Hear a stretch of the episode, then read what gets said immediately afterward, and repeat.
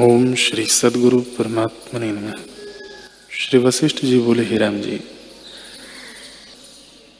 सब चैतन्य सत्ता है।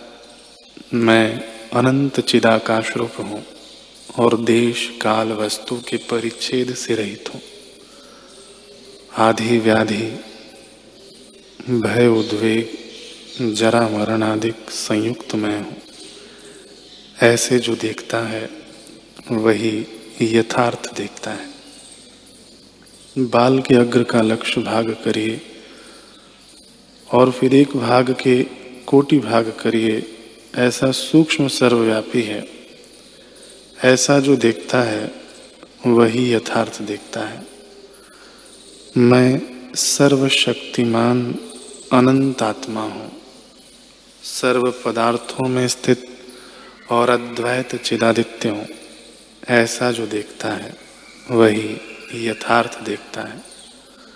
अधः, ऊर्ध्व, मध्य, और सब में मैं व्यापक हूँ। मुझसे भिन्न द्वैत कुछ नहीं। ऐसा जो देखता है, वही यथार्थ देखता है।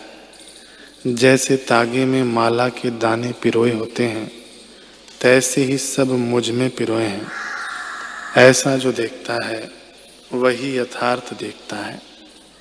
न मैं हूँ, न यह जगत है। केवल ब्रह्म सत्ता स्थित है।